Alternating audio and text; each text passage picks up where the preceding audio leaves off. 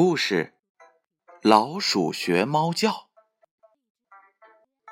自从这横行霸道的大老虎吃了老母鸡的蛋，在肚子里孵出了一只会打鸣的小公鸡来，又被动物们抬进了动物园。这下呀，可热闹了，大家都想听一听这老虎喔喔喔的打鸣叫。可是大老虎的好朋友小老鼠呢，却一脸的不高兴。小老鼠听说这老母鸡还有一个微型的遥控器，只要一按呐，老虎的肚子就可以不叫了，就想着向老母鸡要来，送给大老虎。小老鼠来到了老母鸡家，还提了一袋精白玉米。他对老母鸡说。嗯，母鸡大婶，您好啊！老母鸡特别讨厌小老鼠，带答不理的说：“小老鼠，你有什么事儿吗？” 啊，呃，其实呃也算不上什么事儿，呃，就是我家的电视机有了毛病，听说您这有什么遥控器，呃，想借用一下，很快就还给您。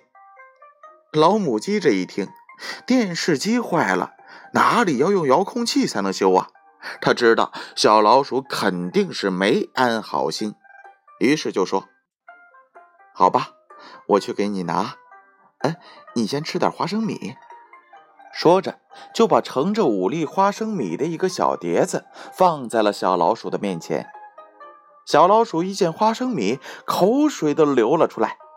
等待老母鸡一转身，就把这五粒花生米都扔进了自己的嘴里。喵！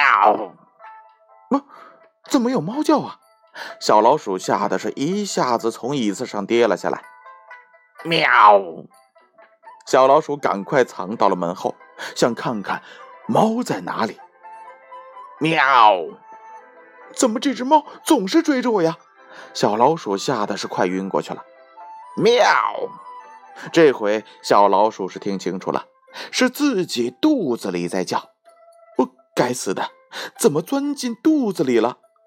这、这、这猫钻肚子里了，怎么得了啊？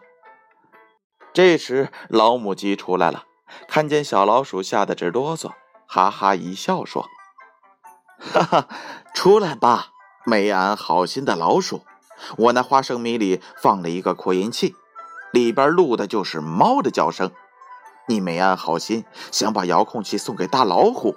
你看，这就是遥控器，能管大老虎肚子里的鸡，也能管你肚子里的猫。可是你永远别想得到它。滚！拿着你这一袋偷来的玉米，快滚！小老鼠没有拿到遥控器，肚子里却多了一只猫。虽然说呀，那只猫是假的。